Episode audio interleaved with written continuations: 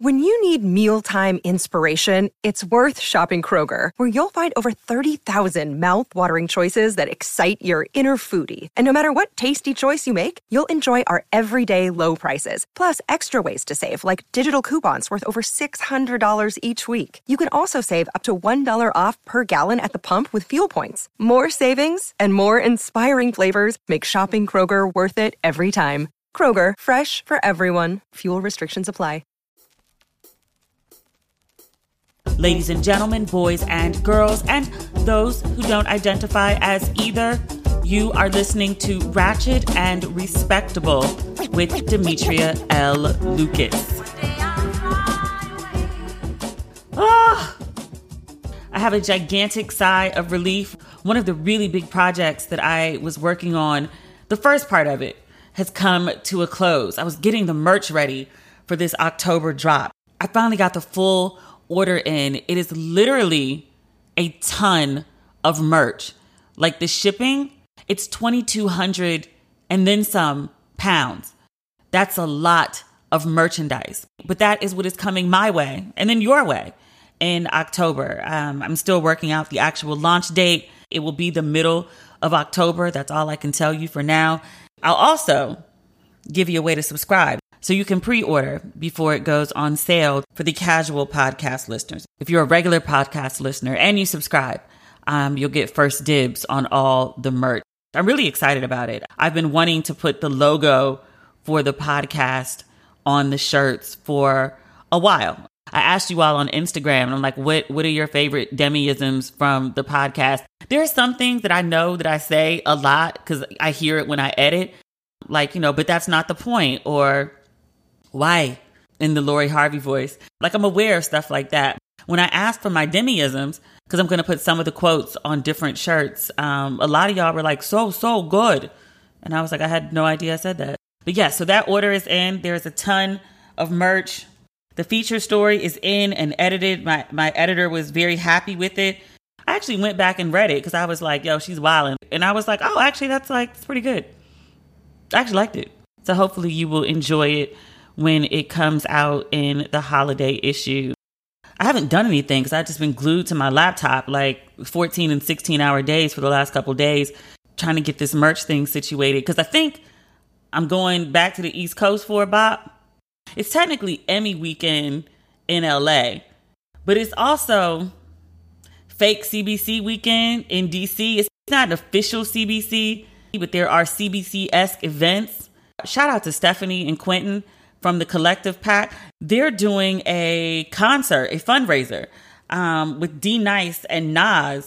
And as of right now, I don't have a ticket to the event and I don't have a ticket to DC. But you know, I have between now and six o'clock on Saturday to secure both. There's plenty of time. So maybe I'll go to DC this weekend. I don't know. I may do nothing. I may just stay in LA because there are a bunch of people in town for the Emmys um, that I would love to see. So maybe I should just stay here and play. I don't know. I'll sleep on it and make a decision.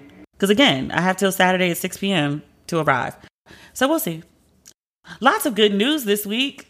Lil Nas X, his new album just came out. I'm recording on Thursday night, September 16th at 11:07 p.m. But it looks like he dropped like a bunch of videos. One of them being this song "That's What I Want," and the video is amazing. It's amazing. If you're online, you've probably seen it by now because every time he drops something, it's a huge controversy. But he's a football player and he's got on a whole pink get up. And there's a, you know, naked shower locker room sex scene that's pretty graphic. And then there's like Brokeback Mountain vibes. And then I think there's like a Beyonce vibe. There's a couple other illusions that I missed, but it's very big production, very like early 2000s, huge pop star, money, money, money spent type video. And it's not all CGI. I'm so sick of people in these damn CGI videos. I know it was COVID. You had to green screen everything. I get it. But it was a very like early 2000s poppy, big, big, big video. There's a church, there's a wedding dress, there's Billy Porter. There's a lot going on. And I've told you all of that, and still I've given like nothing away for this video.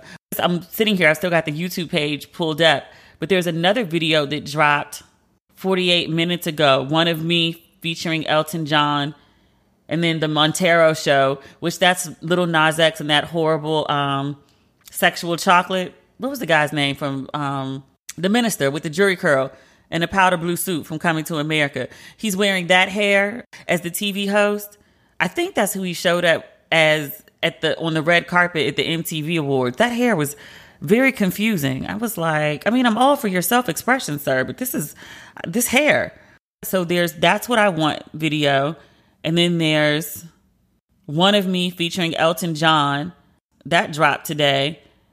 And then Life After Salem. That also dropped today. I, th- I was like, I think he just pulled a Beyonce and dropped a video for every song on the album, but he did it individually as opposed to like one long narrative he's done an amazing rollout. Like everyone, their mom at least knows the album is coming. You might not like it, you might not want it, but you know it's on its way. He's very creative and he's a good entertainer, but he's also a great business person. The rollout for this has just been phenomenal. Also, I think sometimes people talk about him and they don't talk about how good his music is. I mean, he does these very troll esque things and he knows how to get people's attention and make them talk and cause controversy. That's What I Want song. I actually love the song. I watched the video three or four times because that's how good it is. And then, like, I was just walking around cleaning up the loft to procrastinate so we're all clear. And then I was just humming the song because it was so good. But I really, really love this kid. I love his presence in pop culture. He's so very, very necessary. Other good black news this week The Cookie and the Magic. They celebrated their 30th anniversary. So happy anniversary to them. I was scrolling on Instagram earlier this week, I guess yesterday, and I saw Cookie's page. And, you know, she and Magic were posed up in front of um, a cute little setup. It was, it looked like um, not a step and repeat, but something like that. But it had pictures of them through the years. But they were standing there in front of this, you know, this arrangement and it looked really nice. And then I swiped to the second picture and they were sitting on a couch in front of these two lit up trees. And I was like, oh, I wonder if they're at the Four Seasons. Like, I've been there. That looks familiar. And then I swiped again. Indeed, not. They were not at the Four Seasons restaurant. They could have been at the Four Seasons hotel because they were sitting in a ballroom. And they were the only people in the ballroom. There was a couch, there was a table. That's where they were having their dinner. I think it might have been candlelit. I wasn't really into the table. I was into what they were sitting on the couch doing, which was watching a private performance on stage by Frankie Beverly and Maze. They were sitting there and they were just, you know, like dancing in their seats. And then they got up and they were dancing apart. And then there was another video, again, the two of them in the ballroom Frankie Beverly and Maze, the whole band on stage just for them. And these two mofos are in the middle of the ballroom doing the electric slide together. Just the two of them. Just the two of them. They living. They living. I don't know if I can I can live a magic cookie lifestyle, but if I could have more than a day, some days like that here and there. I would like a private concert in a ballroom. I would like that very much. And even got to be Frankie Beverly and Maze. As much as I love Frankie Beverly and Maze, I've seen them a million times. They used to close out Essence Festival every year. You know who I would really want for a personal concert? Raheem DeVaughn. He has that falsetto and he has like such beautiful emotion in his voice, and his voice is just so beautiful. But I would love if I could have Raheem DeVaughn sing Ridiculous. I realized the other day that I had the, the lyrics wrong. For years, I thought he was singing It's the Weight of Love and What It Does. I was looking up the lyrics the other day and I was like, wait, he's not saying I was like, the weight of love and what it does. I thought that's what it was. And then when I looked up the lyrics, like it wouldn't come up. And I was like, that's weird. Why aren't the lyrics coming up? And then only to find that, you know, because that, that's not the words to the song. Oops. I love many Raheem DeVaughn songs, but Ridiculous is my favorite. But to sit in the ballroom with my boo and watch Raheem DeVaughn perform just for us, that would be like a dream come true. That's going to happen. I'm going to speak it into existence. Even if it's just me sitting there on the couch and it's Raheem performing, I'm going to figure out a way to make that happen. What other good news is there? There's actually a lot this week. Uh, the Time 100 came out. The cover that I see, I keep seeing everywhere is Meghan and Harry. There's much talk about the cover. Somebody tagged me into it the other day and was like, well, what do you think of this cover with Meghan and Harry? He's got on black and she has on white. And what do you think it means? I mean, I'm sure there's meaning to it. I, I don't care. Sometimes I don't really want to think about shit. Yes, I know that I analyze things for a living, and some things that I spend a great deal of time thinking about, like really it's it doesn't have the depth that sometimes I give it. And then other things they might need to have more depth. I I don't care. I think looking at the their cover, I think Meghan's hair, I was like, I don't know how many tracks she added, but it looks luxurious. She looks amazing. She looks beautiful. Harry looks gorgeous. I think they've given him a, a full hairline and, and a fresh, full, fluffy head of hair. Because she has on white and because he has on black, he's standing behind her. She's clearly the focal point of the cover, kind of. In real life, Harry is much taller than her. It seems Meghan is standing and Harry is sitting. So it looks that they it looks like they are the same height, that they are on equal standing here. It it reads to me as partnership. And I'm sure there's something to the biracial couple and one of them has on black and one of them has on white. But as long as they don't say some dumb shit like, you know, remember on um The Bachelor one of the ladies asked like Matt like like what's your favorite animal and he was like I love pandas. Pandas, zebras, penguins, anything black and white. As long as they're not saying something ridiculous like that, I'm fine with it. But they look great. They look good.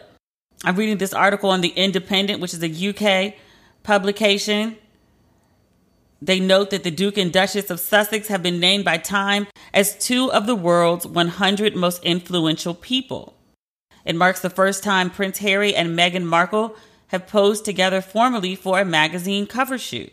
The Independent notes that the Duchess also appears to have made a subtle tribute to Diana. She's wearing one of Diana's watches. I you know what? I think I'm into fashion until like I read stuff like this. Y'all really know like all of Diana's jewelry and clothing and recognize it when it pops up on other people. I like fashion. I'm I'm not that into fashion to know things like that. The Independent notes that the images coincide with Harry's 37th birthday. Happy birthday to the Harry, Prince Harry, who turned the plane around to see Meghan that one time. Literally, he turned the plane around. He was flying somewhere that crossed Canada. That's when they were dating. He was flying back home from somewhere or another, and Meghan was in Canada and she was available. So he turned the plane around and went to see her. Look, when a man wants a woman, he does. We're going to talk about that a little later. We're going to talk about Nelly and Ashanti and Nelly strolling, sauntering, gliding across the stage in the middle of a concert. Because the shortest distance between point A, that would be him, and point B, that would be Ashanti. The shortest distance was just going through a concert with millions of people watching, a live concert. He strolled right across the stage to get to that woman. We're going to talk about that in a little bit. We also going to talk about who else is in this Time 100. It's very black and brown. I didn't write down all the names. I'm on the Time site now. Time 100 most influential people. Just scrolling through the list very quickly. There's Naomi Osaka. There's Britney Spears. I mean, she's not good black news, but she is good news. I heard she's engaged. I believe he's 27. He's much younger than her, but you know, wide backs, lots of energy. Probably still has his abs. I think it was Octavia Spencer who was like, get a prenup, sis. Think Britney's been married twice before. One of them was only for 55 hours, but the other one, I think he's the father of her two children. But Britney Spears, she's on the Time 100 as written by Paris Hilton.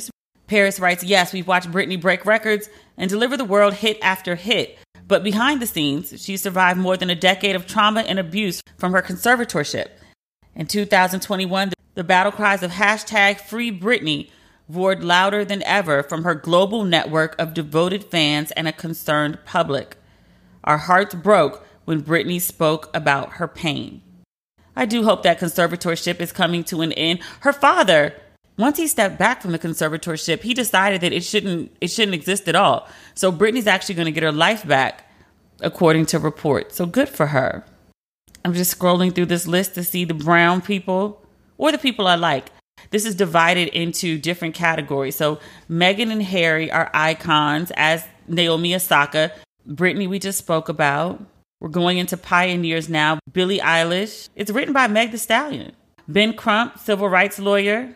Aurora James. She's the designer with the uh, the 15% pledge. I believe she designed AOC's dress for the Met Gala. Did you see the pictures? AOC, Congresswoman, showed up at the Met Gala. She had on a white dress and in red letters it said tax the rich. And I was like, uh, who are you doing this for? I like AOC. I like her a lot. Um, but one of her big criticisms is that she does a lot of stuff that's very performative and provocative, but she does it to be seen and get attention. And I was like, yeah, some of that criticism is actually quite accurate. But this is Aurora James. It's written by Edward Enninful. He is the editor in chief of British Vogue. He does an amazing job. I'm like, can y'all get American Vogue to look like British Vogue? I don't even buy American Vogue anymore. When I go to my newsstand, I get British Vogue. I don't even bother with American Vogue unless somebody really, really good is on the cover. But otherwise, like, yeah, their Vogue is better. They got more people with melanin. It just, it just is. Oh wait, I'm looking at this bio. I knew Enninful was the editor in chief of British Vogue. Oh, he's also the European editorial director of Vogue. All right, bruh, get your money, black man, get your money. I didn't know that. I'm skipping over tons of people. Like, mind you, it's 100 people, and I'm only reading a few. Titans, Simone Biles. I was on the phone with my mom the other day. She was trying to get these tickets for Gladys Knight. She's going to be at MGM. My mother's very much a techie. Like, give my mother like highbrow, very difficult things to do, and she'll figure it out in like two seconds. Buy tickets to a Gladys Knight concert off Ticketmaster needs assistance. I just went ahead and bought the tickets and then sent them to her because her trying to do it just wasn't going over very well. When my mom was on the phone with me and she was on speaker, Simone Biles and the other gymnasts were testifying before Congress about the doctor who had raped them, many girls, over many years. And so part of the testimony was about the rape. And then the other part of it was they had talked to the FBI, and the FBI had been very dismissive of their assaults. So Simone Biles and then some of the other gymnasts were all testifying and those stories. Like what I was just listening to in the background was like horrifying. I had to ask my mom like, I was like, can you can you turn that off or turn it down? I'm on the phone with you to help you get Gladys Knight tickets, and I'm listening to a woman. I think it was Simone Biles. It could have been one of the other women, girls, when it happened. But they were like, yeah, like he he climbed on top of me and like assaulted me for an hour. I was like, oh my god, those poor, poor, poor girls. That happened to you, ma'am, and you went on to be like the, the amazing medalist, the amazing goat of gymnast that you are, acknowledge that this happened to her and she still has this level of talent, skill, discipline, right? That's her living with trauma. Imagine what she could have been without that weighing on her. We're not even getting 100% Simone Biles. We're getting Simone Biles with trauma. As great as she is, she could even be greater. It's an amazing young woman. And she's just two bits big. She's so tiny. But among Titans, Simone Biles is listed. She has her article is written by Serena Williams. There's also our dear Shonda Rhimes. There's Timbaland and Swizz Beatz. Surely they're there for Verzuz. Nikole Hannah Jones, her ordeal with UNC and taking her talents to Howard University. There's Allyson Felix, track star. It's a lot of people. I told you it was very black, very brown. Lil Nas X, under artist. Kate Winslet is there. I know she's not black, but mayor of East, where's it? Mayor of East, Eastwood, East Town, Mare of Easttown. That was some good ass TV. Tracee Ellis Ross, Blue Blanket, Daniel. My mother loves him. Omar Sy, Lupin on Netflix. He's a black dude. He's on the list as well. There's some people I'm scrolling by simply because I can't pronounce their name, and I'm so sick of y'all like emailing me or DMing me about my poor pronunciation of names. I read, y'all. I don't really watch like video and TV. I don't hear a lot of names pronounced.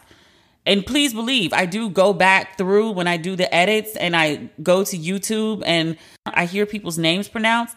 I suck at it. Y'all can tell me I ain't shit like every fucking day because y'all do. And y'all can continue to, but I don't really know how that's gonna make me any better. So could y'all stop that, please? It's kind of fucking annoying.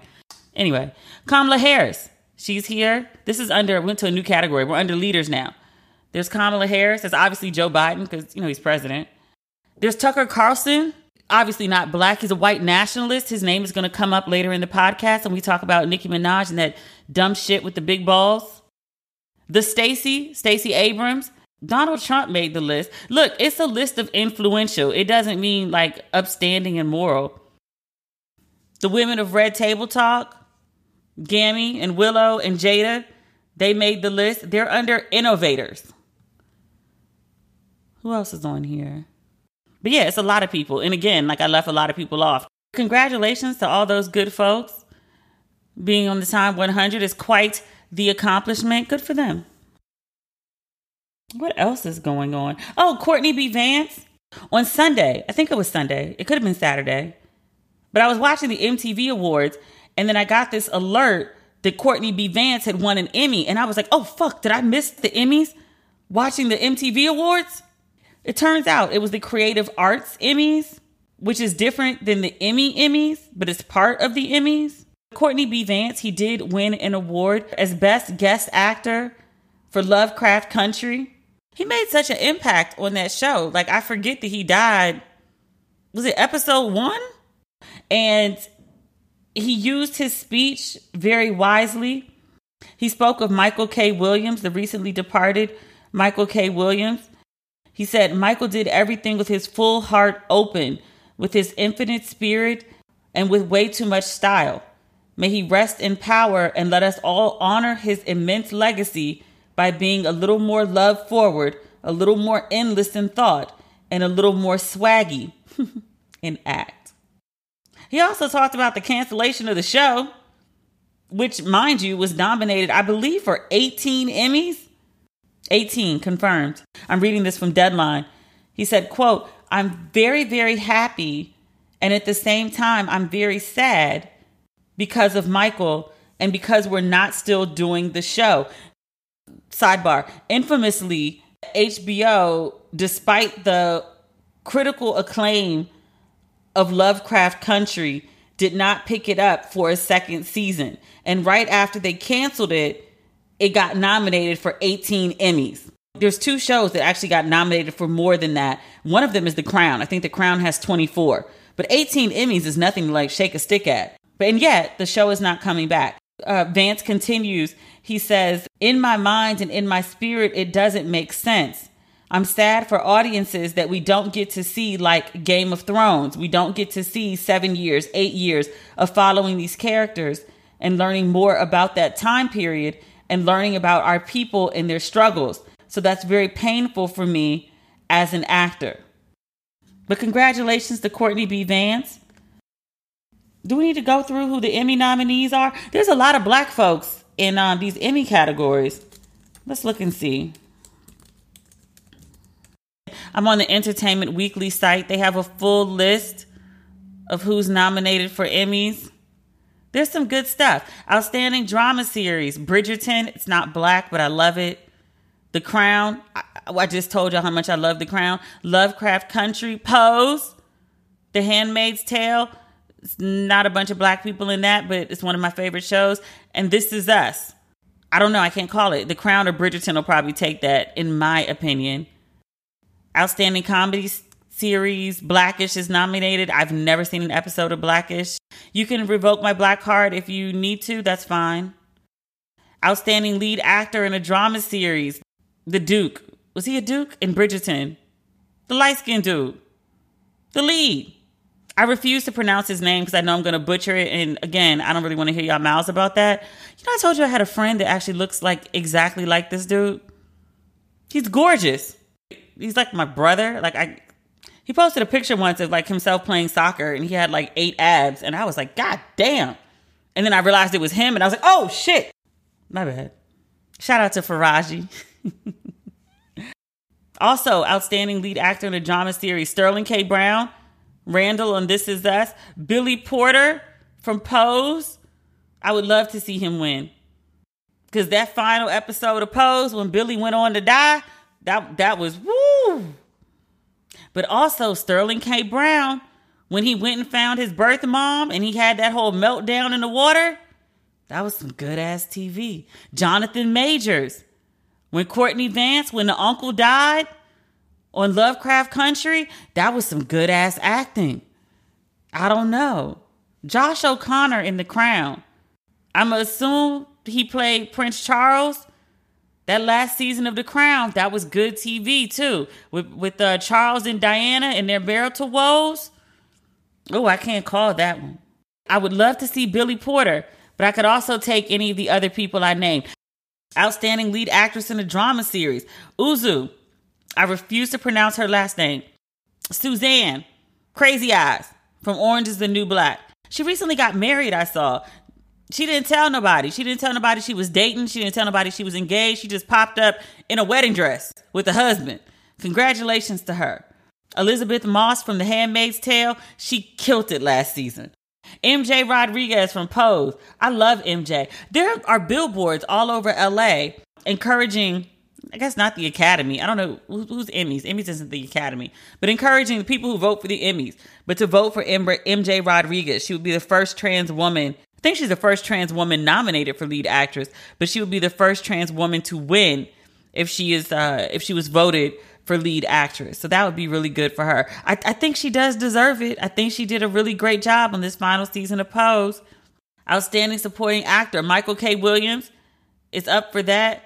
Also, Giancarlo Esposito. He's in The Mandalorian. I don't watch that show.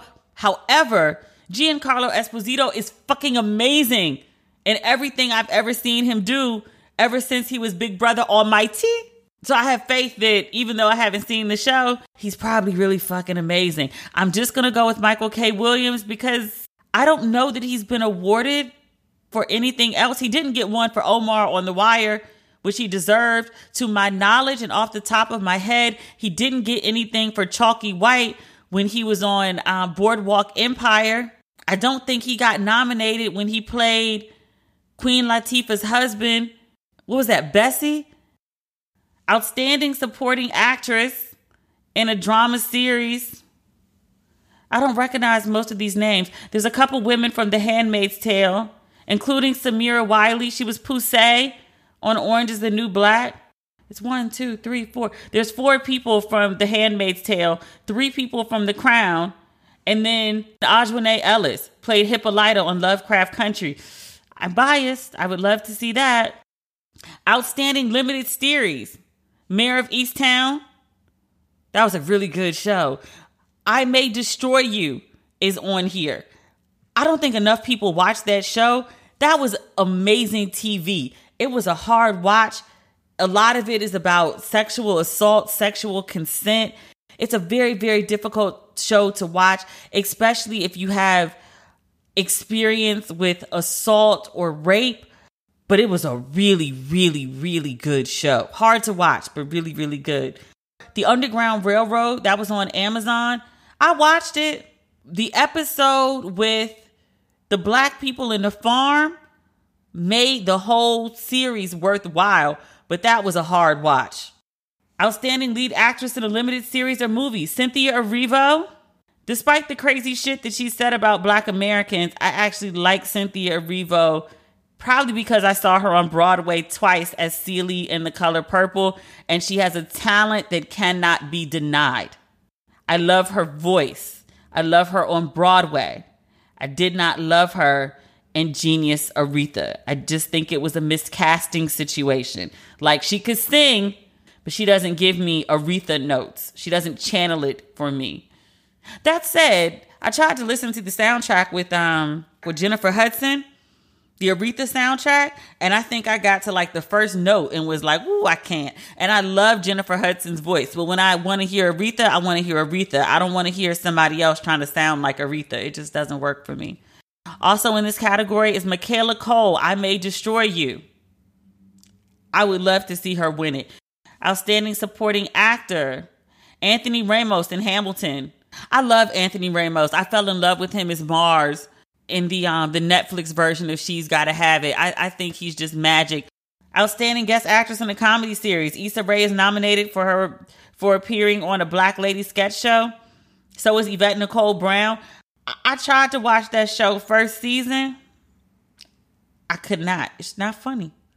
I wanted to support the black ladies, and I I I still support the black ladies, although I don't watch it anymore. I want I want all black ladies to win, but no, The Emmys look very black, very, very black. I'm excited about them. I'm not going to the show. There should be some parties, but again, I I may go to DC. We'll see. Today's episode is brought to you by Angie. Angie has made it easier than ever to connect with skilled professionals to get all your jobs and projects done well. Let me tell you, there's the version of it where you try to do something at home, and then there's a version of it where you have someone help you, you watch them do it the right way, and you go, thank God I didn't try to do that myself.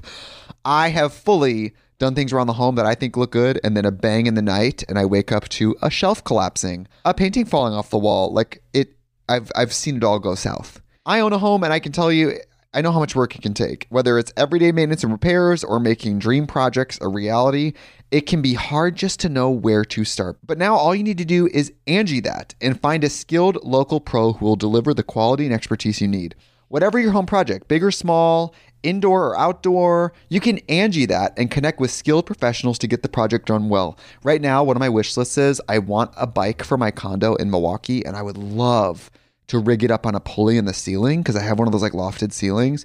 But I'm so scared to try that on my own. Angie has 20 years of home experience and they've combined it with new tools to simplify the whole process. Bring them your project online or with the Angie app. Answer a few questions and Angie can handle the rest from start to finish or help you compare quotes from multiple pros and connect instantly, which means you can take care of any home project in just a few taps. Because when it comes to getting the most out of your home, you can do this when you Angie that. Download the free Angie mobile app today or visit Angie.com. That's A N G I.com. Discover why critics are calling Kingdom of the Planet of the Apes the best film of the franchise. What a wonderful day! It's a jaw dropping spectacle that demands to be seen on the biggest screen possible. I need to go. Hang on. It is our time. Kingdom of the Planet of the Apes. Now playing only in theaters. Rated PG 13. Some material may be inappropriate for children under 13. In other black news, your boy Diddy, I guess his name is Love now. He officially changed his name to Love. Puffy to Diddy to Love. Sean Combs. What does his mama call him? Does his mama call him Sean? She call him Puffy? She call him Diddy? What, what does Mama Combs call her son? I don't know. But her, her boy, her son, is out here talking reckless. So the other day there was a um there was a Verzuz with Fat Joe and Ja Rule. I didn't tune in. I'm not the biggest Fat Joe fan, and I respect Ja Rule's contribution to the musical culture. I was a big Ja Rule fan when I was at the clubs in the early 2000s. Ja Rule made some great club music. I don't think I've ever owned a Ja Rule album or single, but I appreciate his contribution, but I had no interest whatsoever in this Verzuz. But it seems that during this Verzuz, Jermaine Dupri said that he thought that he should do a Verzuz with him and Diddy.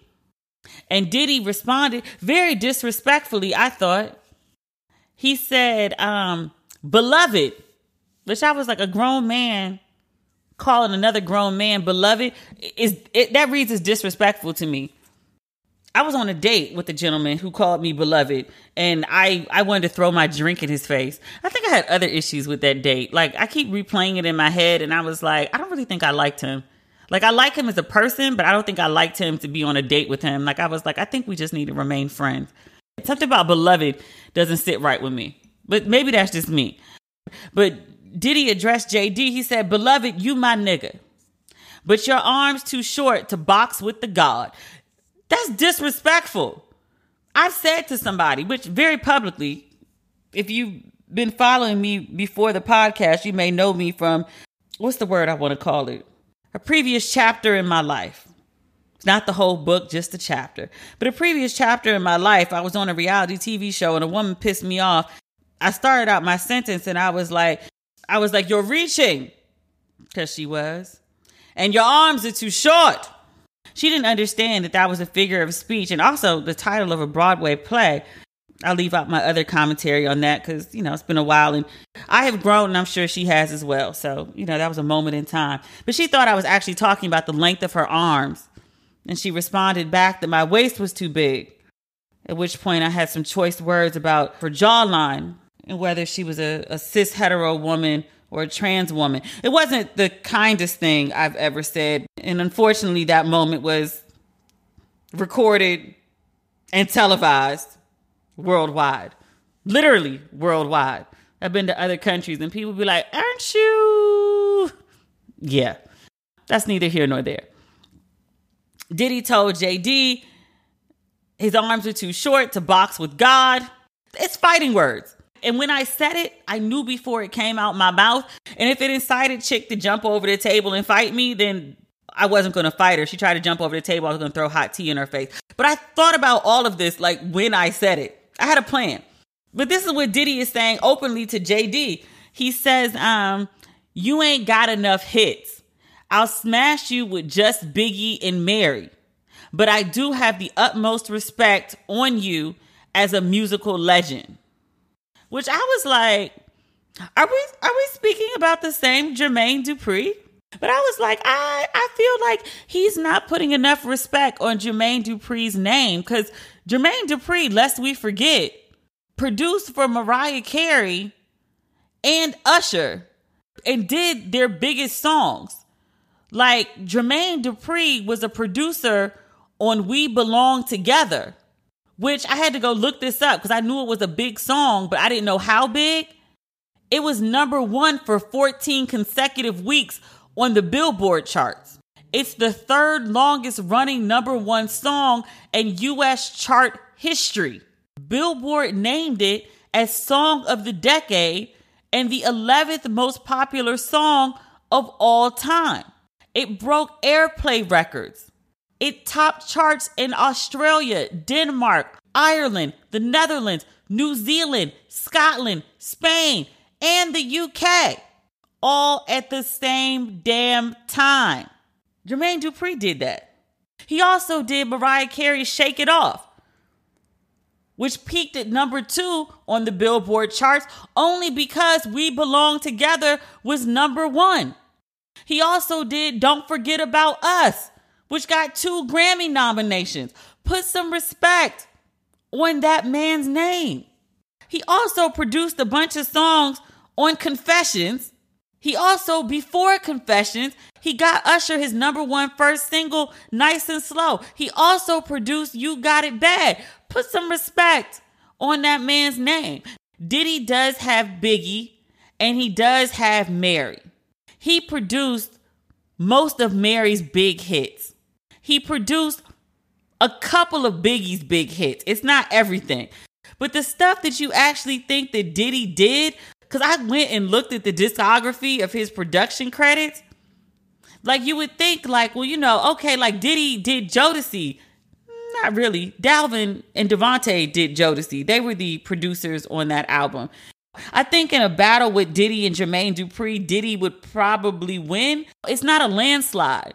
It's not like an automatic. Jermaine Dupri also did Jagged Edge, Let's Get Married, and Promise. And I was like, and I love both those songs, but I was like, none of them go up against Jodeci, which is why I went and looked up Diddy's production credits for for Jodeci albums, and that's how I saw that it was all Dalvin and DeVante. And I was like, oh, Diddy is hyping himself. And then Diddy declined to go against JD, and he said Dre is the only one that can get in the ring with me. I was like, sir, sir, sir. Diddy's first production credits were in like what, 91, 93. He's got a Jodeci song or two, but not like the great shit, right? Dr. Dre could really just drop his ish from like, I don't know, 86 to like 93 and blow Diddy out. Dr. Dre was the producer for all NWA shit. He was also the producer for Michel'le shit and World Class Wrecking Crew shit. Diddy, I love Mary. I love her. I don't know what Mary has in her catalog that can go up against Michel'le Something in my heart. Diddy has a lot in his catalog, but like, what are you putting up against like Straight Outta Compton? What are you putting up against Doggy Style? Dr. Dre produced Snoop's first album. Express yourself. What are you putting up against that? He's also got Supersonic, Boys in the Hood. Those beats are crazy. 100 miles and running. Diddy, sir, deep cover, nothing but a G thing. Let me ride. You can't fuck with Dre, sir. California love. Diddy, Diddy, you are talented. You are accomplished. Dre, I wish Dre would son Diddy the way Diddy's son and Jermaine Dupri so he could understand the error of his ways. And I like Diddy. Diddy's music at least. He is a good producer, but he he can't fuck with Dre. You need to pipe it down on how you speak about Jermaine Dupri. You need to pipe it down on how you speak to Dr. Dre. You and JD are on the same level, and neither one of y'all are on Dr. Dre's level. I'm just I'm just saying. You know, Dr. Dre was actually supposed to have done a Verzuz. Teddy Riley strikes again. Dr. Dre had signed on to do a Verzuz, and then Teddy Riley and Babyface had that Verzuz together. Remember how like the audio was like fucking terrible? I was looking this up. Swizz Beatz was on the Breakfast Club. This was in March. And he talked about Dr. Dre wanted to do a Verzuz. And he said Dre watched the Verzuz with Teddy Riley and Babyface, and he heard how bad the sound was. And he was supposed to announce at the end of that Verzuz that he was going to do one. Swizz said that, that Dre called and he was like, I can't be a part of this. He said, quote, I can't be a part of nothing that sound like that. My legacy is quality. I would go cry in the car if somebody said that to me. I can't be a part of what you're doing because my legacy is quality, which means your shit is shitty. They trying to get him back, but you know when Dr. Dre don't feel like working, he just won't work. He got his Apple money. He got a billion or at least half a billion. I think he had to give up a significant portion of that change in the divorce settlement. But they were married for like 20 some odd years, sir. Like, get that lady her rightful coin and go on about your lives. Did he give her her rightful coin? I don't remember. I remember talking about it, but I don't remember what the outcome was. Mm, I got this other thing on Gabrielle Union. I'm gonna save that for next week because it's so damn sad. Gabrielle Union has a new book coming out. Oh yeah, it just came out. She has a new memoir. I guess we could talk about it very briefly. She has a new memoir to follow up to her last one, which is a New York Times bestseller. This one is called You Got Anything Stronger. It came out on Tuesday. And um, she talks about when her husband then, I guess he wasn't her boyfriend at the time, they broke up, they were on break. She's sticking to the story about the break. But she talks about when she was having fertility issues and Dwyane Wade fathered a child with another woman. And I'm reading for Us Weekly. She says, quote, to say I was devastated is to pick a word on the low shelf for convenience. I have not had words, and even after untold amounts of therapy, I am not sure I have them now, but truth matters. And this happened a while ago. The child is it's seven at this point. I thought the child was much younger than that, but the child is seven. But she says that when when D Wade told her that this other woman was pregnant, they were actually trying for their own child and they were engaged following a brief split earlier in the year. And Union says, quote, the experience of Dwyane having a baby so easily while I was unable to left my soul not just broken into pieces, but shattered into fine dust scattering in the wind. We gathered what we could to slowly remake me into something new. There was no way to disguise where I'd been glued back together. She said she hit rock bottom while trying to conceive. She said, This is so hard to read. I um I was just never indoctrinated with the idea that in order to be a complete woman, I had to be a mother or even a wife. I remember my mother saying about getting married. She said everybody should do it once. That was kind of her philosophy on marriage, but it was real like take it or leave it, try it out. If it doesn't work, then you know, then you know, you then stop doing it. And I didn't know that's what I was going to do. Like when I got married, I intended to stay such, but then I was also like, okay, like I tried it and I don't think this is for me. And in fairness to my ex husband, I don't know that it would have worked with anyone. It may have lasted a little longer with somebody else, but I don't know that I'm the marrying type. Like I found uh, operating within the confines, and I say confines very intentionally, but I found I didn't like being a wife. I like the expectations that that I was expected to meet. I I didn't like it at all. I I had a much better life as a single woman. I found like the the expectations that people have of of wives and that they kept putting on me. And then I mean and I mean people outside of my marriage, but then also like the person I was in it with. I, I felt there was one thing that was expected of me as, as a girlfriend or even as a fiance, and that was fine. And then like wife, husband happened, and then it was like, like okay, but now you're a wife, and so like you can do this and you can't do that. And then when I would say things to other people, and I'd be like, yeah, like this isn't crazy to you, and they were like, well, you know, you're supposed to do what your husband says. What? I've only had one husband, so that's my experience. But then, like, I also, you know, just I'm online and I, I, I watch and listen. I watch and listen to other people's expectations about, you know, what they intend to do as wives or what they do as wives or or men saying what they expect from a wife and I was like I I don't want to do that. Like I I did it and I tried it and like it it it drove me to the the brink of sanity. It only took about two and a half years. I was like I'd rather die than live like this. But I say all that to say, reading this Us Weekly article about Gabrielle Union's book, she talks about not being able to conceive, which I've never wanted kids. And it, I don't think it defines me one way or another. People be like, "Oh, it's selfish," and I'd be like, "And are you, are you making a point? Is this something I should care about?" She says, um, she would say to herself about herself, "quote This woman is such a failure and she has the nerve to be old and she has the nerve to have a younger husband and she has the nerve to stick with a guy who had a kid with somebody else and she said she realized that her feelings weren't originating from a healthy place. That made me really sad reading that. I actually like choked up a little bit. Like i, I was like yo she she was really hard on herself. I hope that this is a past tense that she doesn't feel this way now.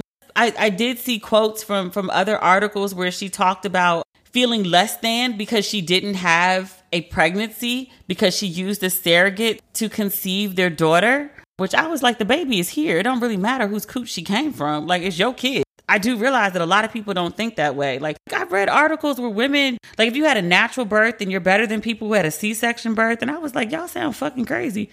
But i got really really sad reading that from gabby and i was like we do such a number on women telling them that there's like this one way to do things or that doing these things like makes you a woman or makes you a better woman than other women and just ah oh, I just felt really really bad for her reading that.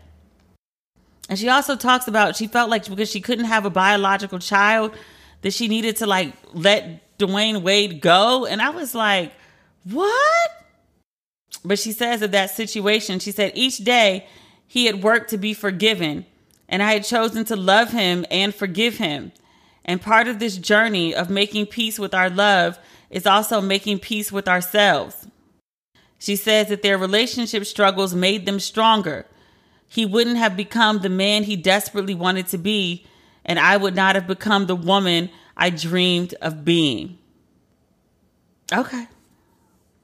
She also uh, refers to herself as baby mama number three. And I was like, but you're his wife.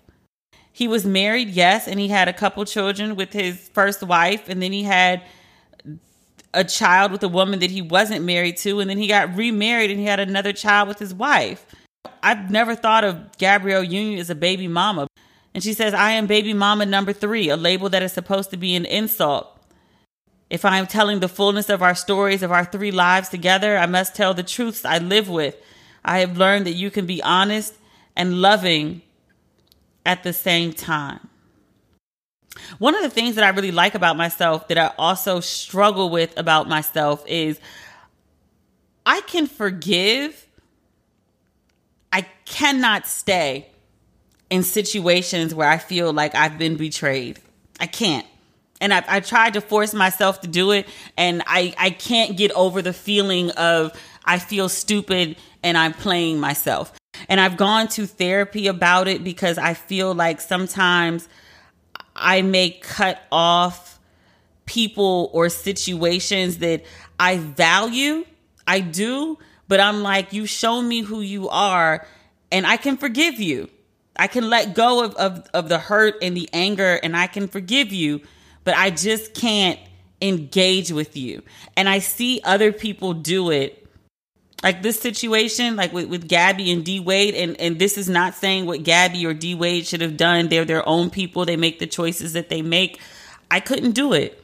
And I do wonder sometimes if I'm robbing myself of good experiences because of my inability to do that. Like we talked about Cookie and Magic earlier, like they had a very rocky start, but 30 years later, like they appeared to be in complete bliss. Same thing with Gabby and D Wade. They were dating, they were engaged, and then he tells her that he got this other woman pregnant, and she forgave him. They stayed engaged, they got married. They've been married for what, like five, six years now? They look happy as shit. Like, am I robbing myself of, of great joy because I can't get over shit? or I can't forgive and stay. But sometimes I wish I had the capacity. I feel like I'd have more friends and more relationships. But I guess that's a quantity versus quality thing. I don't know.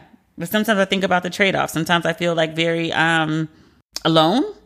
And sometimes I wonder, like, maybe I should tolerate a lot more. And then, like, I give people like second and third chances. And the times that I've done it, I I feel like the knife just got driven further, like not even to the back, into my chest. Like I signed up willingly and walked forward, and the person who stabbed me just, you know, stabbed me again. So I've just learned through my personal experience not to do it. But it's it's something that, like, I don't know. I, I wish I could um sometimes tolerate a little more than I do. I just I'm not. I can't. Speaking of tolerating people, there was a big Verzuz the other night, which we spoke about earlier. Fat Joe and uh, and Ja Rule. I wrote about this on Instagram, so I won't go through a full recap of it. But the two of them performed at a Verzuz. I think it was at um, MSG in New York, and Nelly at least has a song with Fat Joe. I don't recall if he has a song with Ja Rule. And so when Fat Joe and and Ja Rule announced that they were doing this Verzuz together, Fat Joe said, you know, Nelly hit him immediately and was like, "Hey, you need me to come through?" And he was like, "By all means." And obviously, Ja Rule has many songs with Ashanti. But Nelly was at the event and Ashanti was at the event. And as we all know, they dated for a very long time. I want to say it was like eight years, nine years, 10 years. Like it was a minute that they were together and they broke up very unceremoniously. But Nelly saw Ashanti, who who's been looking fabulous for a while now. Like her body is crazy but she's been dressing more half naked than usual. We've been seeing a lot of her. She was at the MTV Awards looking like a full snack. She was at the Verzuz looking like a full snack. Sir Nelly, his eyes do work. He did see Ashanti looking like a full snack. And he he saw her across the room, literally on the other side of the stage, and he got giddy. And there's video of this. He was deciding whether he was going to cross the stage to go speak to her. He hyped himself up. And as Ja Rule and Fat Joe were performing in the middle of a concert with an audience present and millions of people watching on Verzuz, he just strolled right across the stage. Sir, Sir was on some Oleta Adams. There are hills and mountains between us.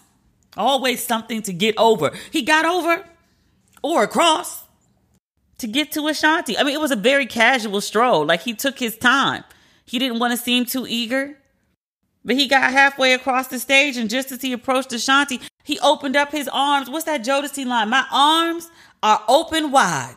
He opened his arms, and Ashanti did fall into them. She gave him a nice hug. She gave him a little pat on the back. I couldn't figure out what the pat meant initially. But people were very excited because they were a cute couple. I think we liked them together, although they were rarely public together. I vaguely remember Nelly denying her. And I remember at the time bristling about it, like, ooh, we're not gonna spend years of our lives together and you you treating me like I'm just the homie, like, ooh. But Ashanti did a live with Ja Rule and Fat Joe after Verzuz. And you know how men, men are the biggest gossips. They be talking about women gossiping. He's like, oh, you gossip. You and your girlfriends, y'all get on the phone, y'all y'all go out and y'all gossip. Men love gossip. Love gossip. When I need my hot tea, my piping hot tea, I get it from men. They don't always get like all the details. They get enough of the story. like, oh, really? Really, you say? But Fat Joe and Ja Rule and Ashanti, they got on Instagram Live, and you know, it was supposed to be to talk about the Verzuz. But all they wanted to talk about was Ashanti and Nelly in this hug. They wanted to know, well, you know, what's happening? What's going on? I think it was Ja Rule he pointed out. He was like, well, you know, Nelly's single now, which I feel so bad for, for Nelly's ex, Miss Jackson. Cause her name is like on everybody's lips, and they're like, "Well, you know, Miss Jackson. Like, what does Miss Jackson think? What does she think? What does she think about Nelly crossing the stage and and Nelly and Ashanti?" And people were going to her page and commenting, and I was like, "Them folks been broken up for like what, like good like two, three years, at least two. They might have done a TV project together recently. Maybe it was taped a while ago, but they've been broken up for like a good two years. But I was like, she ain't got nothing to do with Nelly and Ashanti, and I believe from what I heard that she broke up with him. She's good." But people keep talking about her. I'm like, leave that lady be. She has nothing to do with this conversation. But Fat Joe and Nelly, they were eager, eager for tea, thirsty for tea. And Ashanti was like, well, he may be single, but I'm not. Oh, oh, I didn't know she was seeing someone. I mean, not that I know the woman. I did write about Ashanti and Nelly on Facebook. You know, I did one of my little recaps. And I wrote about it like I was describing, like, you know, like a National Geographic situation. Ashanti's publicist texted me to say that she saw it. She, the publicist, and also Ashanti. She said, Yeah, we saw it. And she was like, Girl, we laughed, we laughed, we laughed, we laughed. And I asked her some questions about Ashanti. She didn't give me no tea though, which I appreciate because I was like, you know, she's also been my publicist before. And I was like, I hope when people ask about me, you don't spill my tea. So she didn't spill Ashanti's tea. So I was like, Good. I hope that means she ain't telling people about me. She kind of hinted and implied.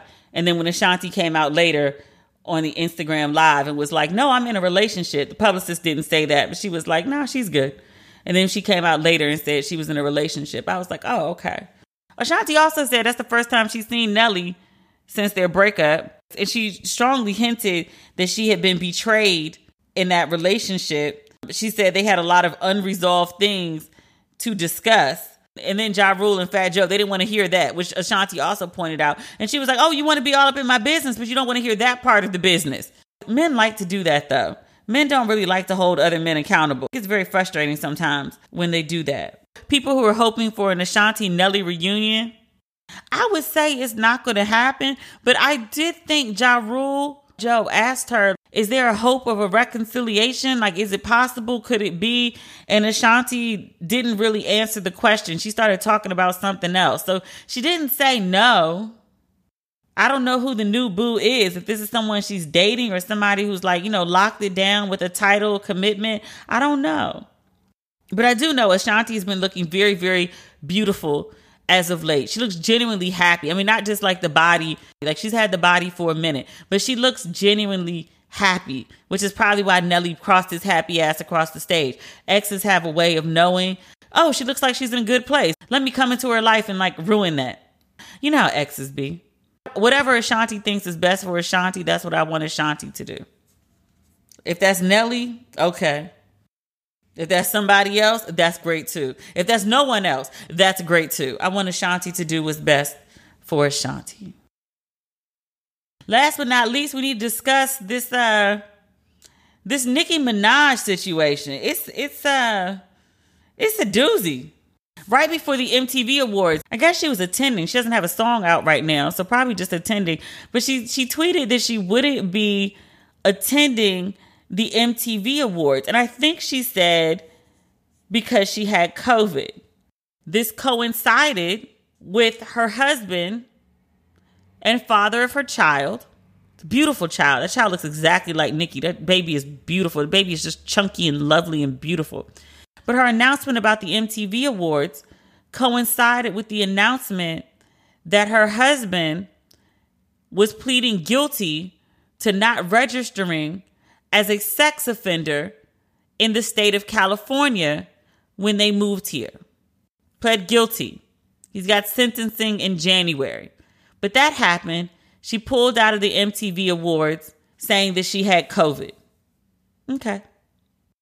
She also pulled out of the Met Gala and she tweeted that the Met Gala was requiring people to get vaccinated. And she said, if I get vaccinated, it won't be for the Met. She said, it'll be once I feel I've done enough research and I'm working on that now. Ma'am, are you an infectious disease expert? What research are you doing? Are you, are you going to watch YouTube? Are you going to run your own clinical trials? What, what is enough research? What does that look like for you? She ends that tweet well enough. She says, In the meantime, my loves, be safe. Wear the mask with two strings that grips your head and face, not that loose one. Here's where she goes left. Left in quotes. She did this intentionally. Nicki tweets about her cousin in Trinidad who has a friend who became impotent after taking the COVID vaccine. She says his testicles became swollen.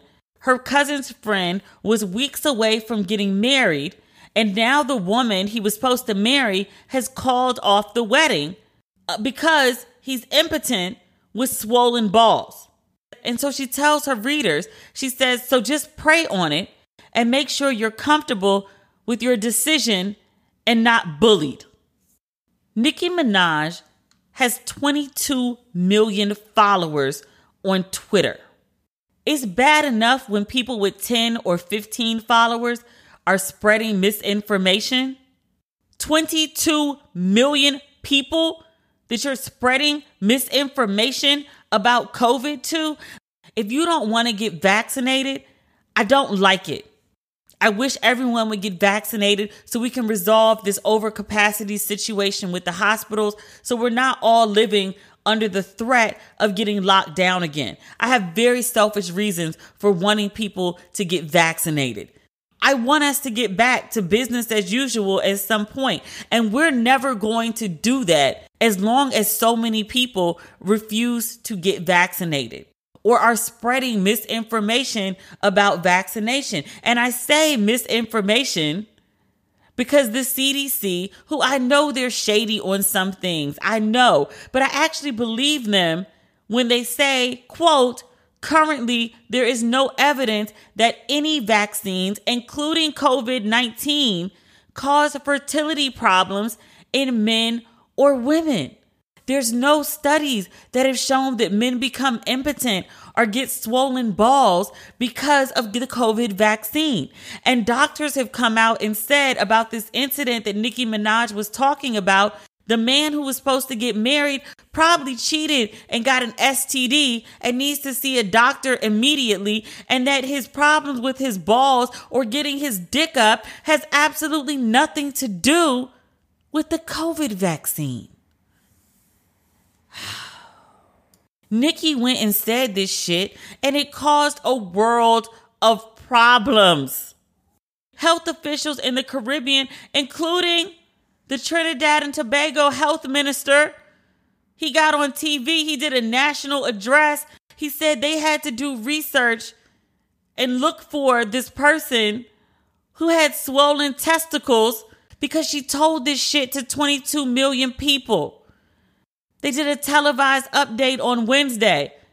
He said, quote, as we stand now, there is absolutely no reported such side effect or adverse event of testicular swelling in Trinidad. Unfortunately, we wasted so much time yesterday running down this false claim. I would go hide under a rock if the Minister of Health from my family's birth country got on the national TV and had to address me as a liar for making false claims and spreading misinformation and telling me how I'd wasted the country's time with the stupid shit I tweeted on the internet. I would shrivel up and die of embarrassment and shame. I asked on Facebook, I was talking about this. I said, what what is Trini speak? Cause you know Trini people, they got their own words for everything. What is Trini's version of 38 hot? Cause that's what the health minister sounded like. The health minister sounded 38 hot, having to address Nicki and her ridiculousness in a news conference on air, internationally aired. Somebody in my comments, they said he was vexed. The man was vexed. That's what he was. 38 hot is vexed. I said, okay. Vexed. Nicki Minaj was banned from Twitter over this shit. She said, I'll never tweet again. I'm not using Twitter again. Folks was like, look, don't threaten me with a good time. Joy Reid, respectable Joy Reid. I'm not speaking of a new Joy Reid. MSNBC Joy Reid. She used to be my editor when I used to write for the Grio years and years and years ago.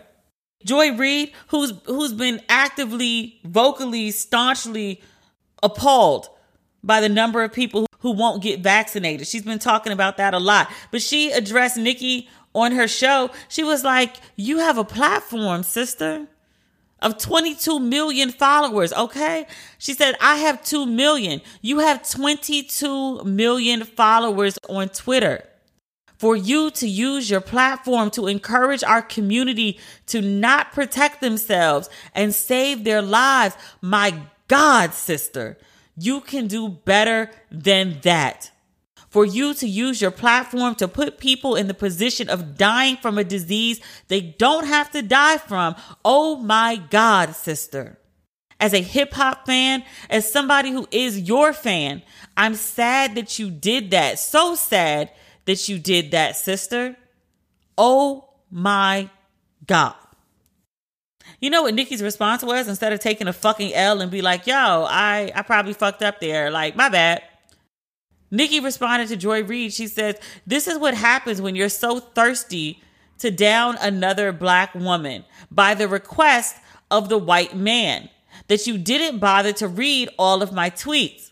She says, My God, sister, do better. Imagine getting your dumbass on TV a minute after a tweet to spread a false narrative about a black woman.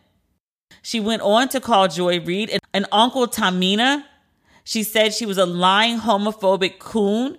Nicki continued, I guess I can join in the reindeer games too, right? People can go on TV and lie on me. I can report on them too, right?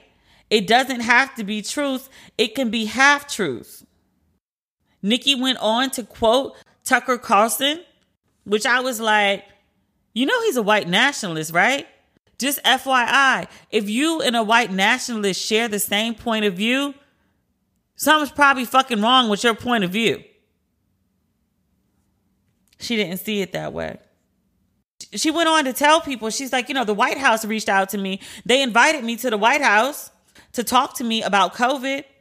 The White House determined that was a lie. A spokesperson from the White House was like, mm, we offered her a phone call. We didn't invite her to come up here though. That didn't happen. Which I was like, girl, what are you doing? But if you've been paying attention to what else is going on with Nicki, you know what she's doing.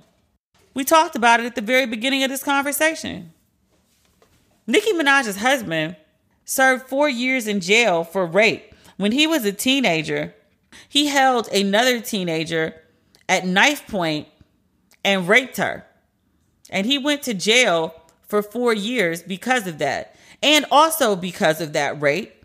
When he moves to a new area, a new state, he has to register to say that he's a sex offender who's living amongst the populace. This is who she married and had a child with. When he moved to California, he didn't do that. The state of California found out he was here and they pressed charges against him. And he pled guilty to those charges recently. Also, there was a BuzzFeed article that came out, I guess earlier this year. I do remember talking about it on here, where the woman that he raped, she talked about all of the measures that had been taken to keep her silent, including Nicki Minaj reaching out to her and offering to pay her off to keep her silent and I think to recant her story, if I remember correctly. That woman in August pressed official charges against Nicki Minaj and her husband.